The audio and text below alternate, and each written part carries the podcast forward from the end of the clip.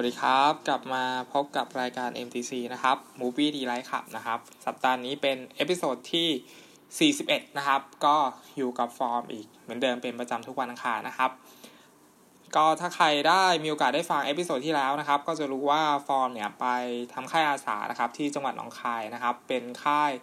ติวปรับพื้นฐานให้น้องๆนะครับ โรงเรียนมัธยมนะครับ เพื่อที่จะเข้าไปเรียนในวิชาฟิสิกส์นะครับ ต่อไปอย่างมีความสุขนะครับ ก็จบค่ายเรียบร้อยนะครับ กลับมากทมนะครับ ก็เลยได้ดูภาพยนตร์ที่เข้าฉายนะครับ ในโปรแกรมที่ผ่านมาแค่เรื่องเดียวนะครับ คือภาพยนตร์เรื่อง Tonight at Romance Theater นะครับ ทีนี้ก็มีภาพยนตร์ที่จะเก็บตกในสัปดาห์นี้นะครับ ก็คือภาพยนตร์เรื่อง A Fantastic Woman นะครับ อันนี้ไม่แน่ใจเหมือนกันว่าออกจากโรงไปหรือยังนะครับ ก็สำหรับเรื่องแรกนะครับ ที่จะรีวิวนะครับ คือภาพยนตร์ญี่ปุ่นนะครับ ภาพยนตร์เรื่อง Tonight at Roman Theater นะครับ ก็อันนี้เรียกได้ว่าถ้าใครดูภาพยนตร์ตัวอย่างเนี่ย ก็น่าที่จะพอคาดเดาเรื่องราวได้นะครับ ตัวภาพยนตร์เนี่ยเป็นภาพยนตร์รักโรแมนติกแน่นอนนะครับ แล้วก็มีพล็อตเรื่องที่จะลงใจนะครับ สะท้อนเนื้อแท้ของความรักที่ที่เรียกว่าบริสุทธิ์มากๆ ระหว่างคนสองคนนะครับ แม้ว่าภาพรวมทั้งหมดของภาพยนตร์เรื่องนี้นะครับ จะถูกแต่งเติมด้วยรูปแบบนะครับ ที่เราคุ้นเคยแล้วก็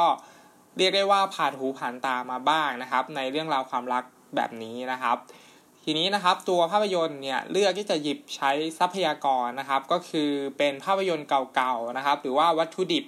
ฉากเก่าๆที่เราคุ้นเคยนะครับ คือถ้าใครติดตาม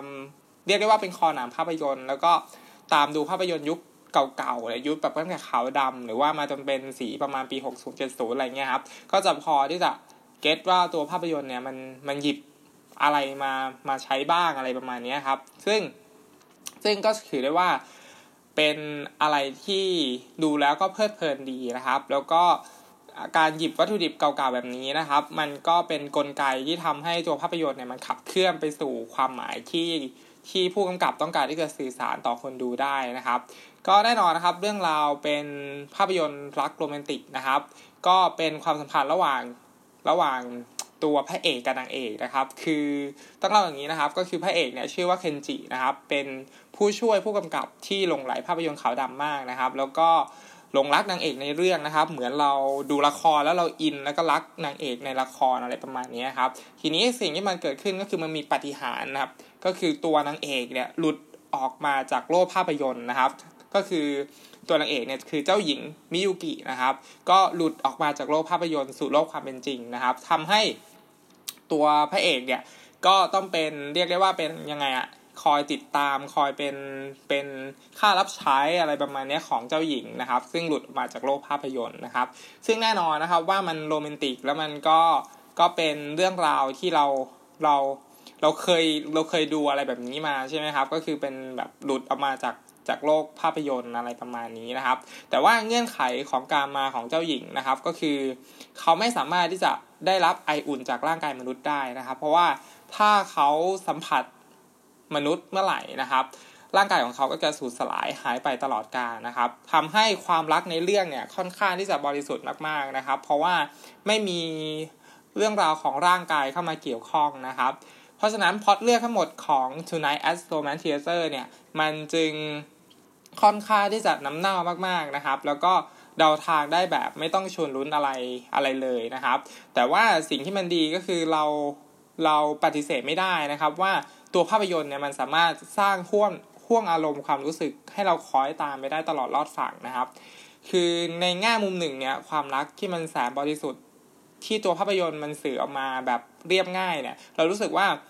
มันเป็นความรักที่ที่ไม่สามารถที่จะสัมผัสได้หรือว่าแตะต้องร่างกายได้นะครับ เพราะฉะนั้นแล้วเนี่ยตัวตัวภาพยนตร์เนี่ยจึงให้ความรักที่ที่มันบริสุทธิ์มากๆ แล้วก็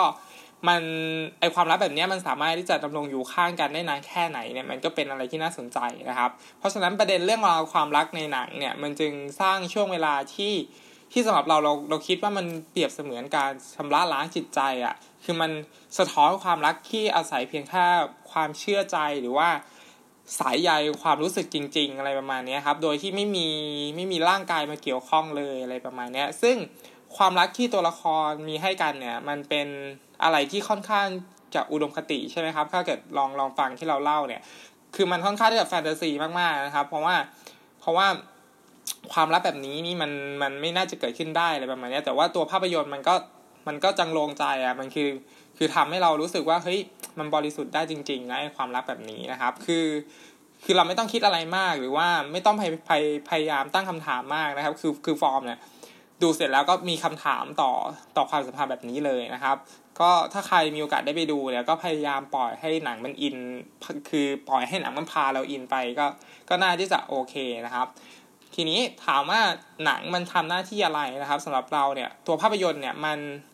ภาพรวมทั้งหมดมันสะท้อนความรักที่มันเที่ยงแท้มากๆนะครับ หรือว่าเป็นความรักที่มันจริงมากๆ ผ่านผ่านช่วงเวลาที่มันสวยงามภายในเรื่องนะครับ ทีนี้อย่างไรก็ตามแล้วเนี่ย ด้วยการที่มันมีเส้นเรื่องที่เราทางได้นะครับ เราสำหรับเราเราเราจึงรู้สึกไม่ไม่ได้ซึมซับช่วงเวลาความซึ้งหรือว่าบรรยากาศของหนัง เท่าข้อความที่หนังมันต้องการที่จะนำเสนอนะครับ ดังนั้นแล้วท้ายสุดภาพยนตร์เรื่อง Tonight at Roman Theater เนี่ยสำหรับเราคือมีพล็อตเรื่องที่มันเชยนะครับ แต่ว่ามันก็ยังรู้สึกโรแมนติกอยู่นะครับ แล้วก็มีงานฉากงานภาพที่ที่สวยนะครับ แล้วก็ หนังเองเนี่ยยังมียังมีวิธีในการในการแทรกหรือว่าเคารพช่วงเวลาเปลี่ยนผ่านของโลกภาพยนตร์เนี่ยให้ให้คอหนังได้ซึมซับอยู่ไม่น้อยนะครับนักแสดงทุกคนเราคิดว่าล้วนถ่ายทอดความรู้สึกในคิดได้อย่างมีเสน่ห์นะครับ แล้วก็สะท้อนข้อความที่ตัวหนังต้องการที่จะสื่อสารต่อเรื่องราวความรักเนี่ยได้ได้เป็นอย่างดีนะครับ เรียกว่ามันช่วยยกระดับสภาพจิตใจให้มันหลุดพ้นจาก สภาวะการแบบแนบเนื้อชิดใกล้อะไรประมาณนี้ครับ เราจึงต้องคอยดูความรู้สึกของตัวละครแล้วก็คอยเรียกว่าไงอะคอยคอยแบกรับอารมณ์การโหยหาไออุ่นจากคนรักอะไรประมาณนี้นะครับทำให้สิ่งที่ตามมาจากภาพยนตร์เรื่องนี้เนี่ยเมื่อเราจบลงอย่างที่บอกไป คือเรามีคำถามว่าเฮ้ยไอความสัมพันธ์ของตัวละครในเรื่องแบบเนี้ยมันสามารถที่จะดำรงอยู่ได้ในโลกความเป็นจริง ได้แน่หรือเปล่านะครับคำถามนี้เรา เราคิดว่ามันตอบยากมากๆนะครับ แล้วก็เราก็ไม่เชื่อร้อยเปอร์เซ็นต์นะครับว่ามันจะมีความรักแบบนี้จริง ๆ ที่ไม่สามารถที่จะที่จะถูกในต้องตัวได้อะไรประมาณนี้ครับแต่แต่ว่าเหนือสิ่งอื่นใดเราคิดว่าเราก็ปฏิเสธไม่ได้ว่าความความลับมันมันสวยงามเกินกว่าแค่การสัมผัสร่างกายกันอยู่แล้วใช่ไหมครับ ก็อันนี้เป็นหนังรักโรแมนติกเลยนะครับ ถ้าใครชื่นชอบนะครับำหรับภาพยนตร์เรื่อง Tonight at Roman Theater นะครับ แล้วก็เป็นภาพยนตร์ญี่ปุ่นด้วยนะครับ ก็คิดว่าถ้าใครหลาย ๆ คนอินเนี่ย น่าที่จะเสียน้ำตาได้ไม่ยากนะครับสำหรับภาพยนตร์เรื่องนี้นะครับ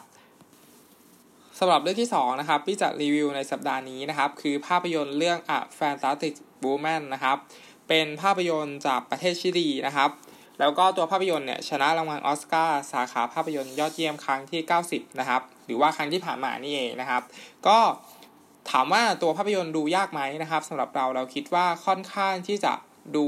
ยากนะครับ แต่ว่าไม่ยากเกินเกินไปนะครับ คือจะต้องอาศัยการตีความในแต่ละฉากอยู่เป็นระยะระยะนะครับ ก็คือถ้าใครต้องการความบันเทิงในภาพยนตร์เรื่องนี้นะครับ ก็น่าที่จะไม่ได้ ความบันเทิงไปนะครับ แต่แต่ถ้าใครต้องการที่จะมาเสพงานศิลปะนะครับ หรือว่าต้องการที่จะภาพยนตร์ที่มันต้องอาศัยการตีความเยอะๆเนี่ยเราคิดว่าภาพยนตร์เรื่องนี้ค่อนข้างที่จะตอบโจทย์มากๆนะครับ ก็ส่วนตัวเราชอบมากๆครับสำหรับภาพยนตร์เรื่องนี้เพราะว่ามันมีวิธีการเซตฉากที่น่าสนใจมากนะครับ แล้วก็มีวิธีการสื่อสารพล็อตเรื่องที่ที่ค่อนข้างที่จะตีความได้ ได้ได้ดีนะครับ แล้วก็มีแง่มุมอะไรที่มันน่าสนใจตลอดทั้งเรื่องเลยนะครับ คือดูไปคิดไปสนุกมากนะครับสำหรับเรื่องนี้นะครับ ก็เรื่องราวเกี่ยวกับอะไรนะครับ A Fantastic Woman นะครับ ภาพยนตร์เนี่ยเล่าเรื่องราวเกี่ยวกับมารีนานะครับ คนที่แสดงก็คือ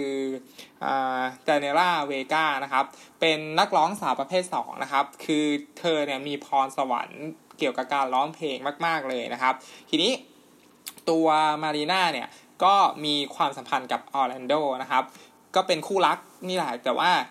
ตัวออร์แลนโดเนี่ยค่อนข้างที่จะเป็นผู้ชายที่มีอายุมากกว่ามารีนาเนี่ยเกือบแบบ